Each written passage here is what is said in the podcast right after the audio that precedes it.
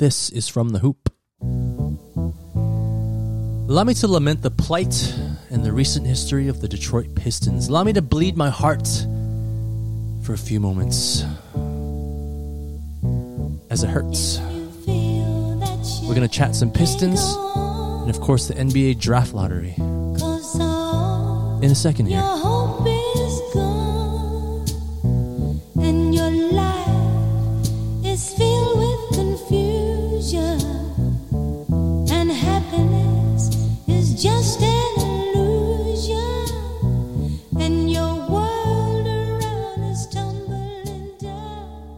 Kind of how I feel right now about, about the Pistons, or have been feeling about the Pistons. In the lyrics and words of Diana Ross. Diana Ross, reach out, I'll be there. Diana Ross hailing out of Detroit, Michigan. I fell in love with basketball, fell in love with the NBA in 1989. I turned on the TV one afternoon, and it was the Pistons playing the Bulls in the playoffs. And immediately, I fell in love with the Pistons. I don't know why. The way they played, rough and tough, defense oriented. Fell in love with Isiah Thomas right away. He was a magician. His handles. I mean, people people talk about uh, Steph's handles these days. People talk about Kyrie Irving's handles. Man, Isiah Thomas, Isiah Zeke Thomas had handles so low to the ground, so quick, ball on the string, like he was gliding around on the court. Attack the paint too. Cut in like a knife. Was a prolific scorer in the paint for his size back in the day, when the paint was a lot more congested. Bad boy Pistons fell in love with him right away. Love that team. Isiah Zeke Thomas, Joe Dumars, his wingman, John Salley, Dennis Rodman, the worm, Rick Mahorn, Bill Laimbeer, Vinny Johnson coming off the bench, Vinny the Microwave Johnson, Mark Aguirre. Love those teams. Back to back champion, back to back championships. They went to five straight Eastern Conference Finals. First one lost to Larry Bird, Larry Legend, and Celtics. No shame in that.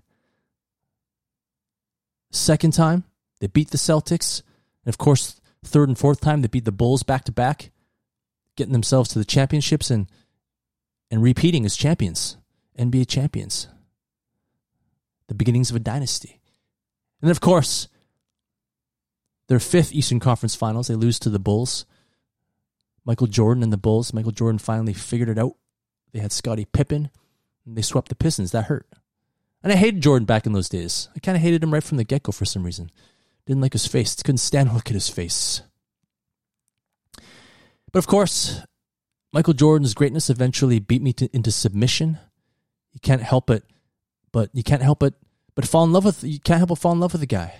As a sports fan, what we seek most to see is clutch players who deliver when it counts the most. Clutch players who are the best when their best is required. That's Michael Jordan, the GOAT. And of course, when their dynasty started, it was just it was it was it was all Bulls for a while. Don't need to talk about that. Two three peats with Houston winning back to back in between. It was all it was all Bulls for a while, and then and after that it was it was it was Lakers, and then it was it was a San Antonio dynasty. I mean, there were a couple years, the Grant Hill years, where there was promise until Grant Hill got hurt, which is just unfortunate. If Grant Hill didn't suffer those injuries, we'd be talking about him very differently. Probably would have become an all-time great. He had that potential. He had he had that in him. I think we all know that. And so that sucked. And the Pistons sucked for quite some time. Just basement dwelling too, I think, for a couple years. And then all of a sudden, the early early 2000s, 2003ish, 2004ish, right? Those Pistons with Chauncey Billups, remember? Chauncey Billups. Rip Hamilton with the mask in his later years. Big Ben Wallace, who won four Defensive Player of the Year awards, I believe. Not a lot of players on that list. I think him and Mutombo, I think that's it. Rasheed Wallace in the middle twilight of his years kind of a unicorn player during that time. Feisty, trash talker, had a lot of technical fouls. I think he led the league in technical fouls for, for quite a few seasons in a row there. He might even have the record. Polarizing personality. Fiery player. Love Rasheed Wallace. Sheed. Of course, Tayshaun Prince. Fantastic role player, probably elite role player. Great defender. Does the small things, little things. Had the original overplayed uh, chase down block on Reggie Miller in the playoffs. Of course, Lindsey Hunter coming off the bench. Elden Campbell, Corliss Williamson, coached by Larry Brown, one of my favorite coaches, who coached Iverson in years pre uh, in in in uh, uh, few years before. Love that team, and I think at the time I, I kind of even love them more than than the '90s Bad Boy Pistons. It's kind of a blue chip team.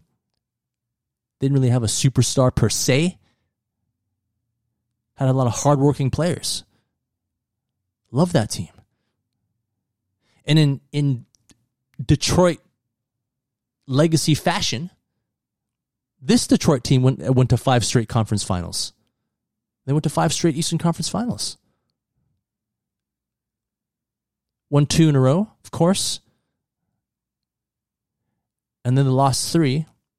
One to Miami, one to the big three in Boston, and then one to LeBron and the Cavs. No shame in that. But they carried on the legacy. Five straight conference finals. And then went to back to back and then and then went to back to back finals. Winning the chip, of course, in 03 04 and then losing in 0405 in seven games to the San Antonio Spurs, to Tim, Tim Duncan, and that eventual dynasty team with Tim Duncan, and of course, Manu Ginobili, Parker, Robert Horry, Bruce Brown, those guys, those boys, that dynasty. No shame in that. But to this day, still the most painful loss for a sports team that I love, that I've that I've experienced. Still hurts. No loss ever. No loss ever hurt more. That one hurt. I can still feel it. And so after and so after those years, again, Pistons just terrible, sucked. Basement dwelling a, f- a few of those years. Basement dwelling this year. I mean, mind you, we were the Pistons were tanking after Cade Cunningham got hurt, missed the entire season, but they were tanking because of Victor Wembanyama. The prospect of the possibility of drafting him. And of course, going into the NBA, this season's NBA uh, draft draft lottery, the Pistons, along with the San Antonio Spurs and Houston Rockets, tied for best chance to draw the first pick ball at fourteen percent. And uh, on draft day, I forgot that it was happening, but my friend, my dear friend Lucas Jornitz, fellow NBA fanatic, sent me a text. I think I was picking up my wife at the time. I was in the car. He sent me a text, and it read, "Fucking Spurs." And at first, I was like, "Fucking Spurs!" Oh no, the draft. The Spurs got the got the first pick. Damn it! Are you kidding me? Of all the teams, the Spurs. Of all the teams, the Spurs who knocked out my Pistons in 0405. And as a result, couldn't go go back to back, destroying that, that, that, that dream as a Pistons fan to complete the Detroit Pistons legacy, to go back to back, just like the 90s Pi- bad boy Pistons. The Spurs, they, they're to get Victor Wembanyama, the unicorn. Y'all seen him play? My goodness. Been talking, the people been, basketball heads been talking about him for quite some time, calling him the most exciting, greatest, most promising prospect since Le- LeBron James. That's saying a lot. Seven six, can handle the ball like a guard, has mobility, is fluid, can protect the paint, obviously, can do all kinds of things that that that no one at seven foot six we've seen can do ever. Now I'm a little bit skeptical about these taller players, these seven footers, Chet Holmgren, Greg Oden. Sometimes these these giants are injury prone. Knock on wood. Don't wish that on anyone, but I'm a little bit skeptical. But let's assume full health. Let's assume that Victor Wembanyama stays healthy his entire career, eats a bunch of steaks, puts on some weight, gets the kind of development that that that that, that he requires, steps up to the plate, delivers upon all the promise that he shows, all of his talent, all of his God given skill sets and graces. It all comes to fruition, and he becomes a transcendent player, potentially an all timer. Let's just say that that happens. I'd already imagined it. Him in a Detroit Pistons jersey. Had already imagined that they won that they won the draft lottery. Had already imagined the Pistons coming back into prominence. I kind of like what they've been doing the past couple years. Kind of like what, what Tom Weaver's been doing, their GM. Cunningham, great pick. Jaden Ivey, Jalen Duren. Even picking up Wiseman. Could be a fantastic backup to Wembanyama. Or starting on the front court. That's a that would be a giant, long, athletic front court, wouldn't it be?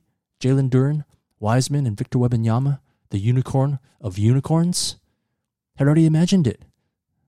With Cade Cunningham and Jaden Ivey in the backcourt. I like that team. That that I mean that's a squad of potential, isn't it?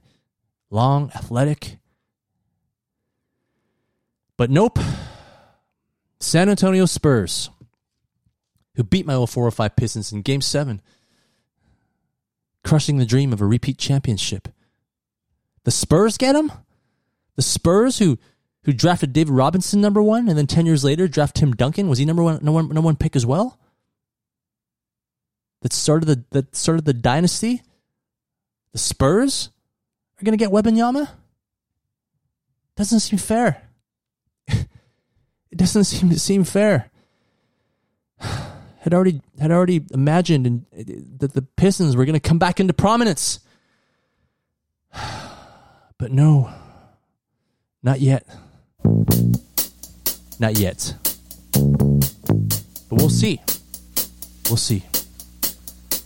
We got the fifth pick. Maybe we'll draft someone that can become a franchise changing type player. I still have hope Detroit Pistons. This is from the hoop. With the Temptations, as a matter of fact, hailing out of Detroit, Michigan.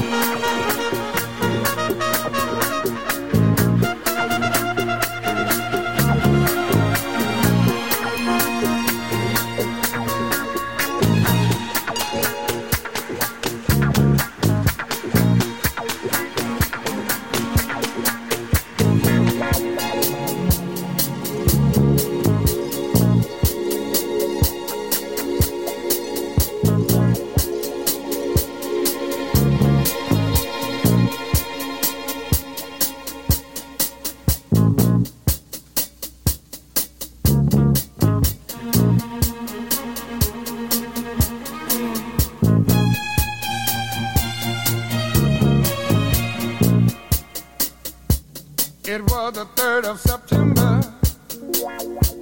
That day I'll always remember. Yes, I will. Cause that was the day that my daddy died.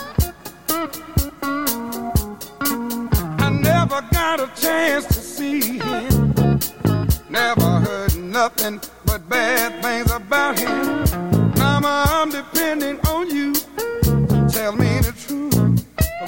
Mama just hung her head and said, son, Papa was a rolling stone. Wherever he laid his hat was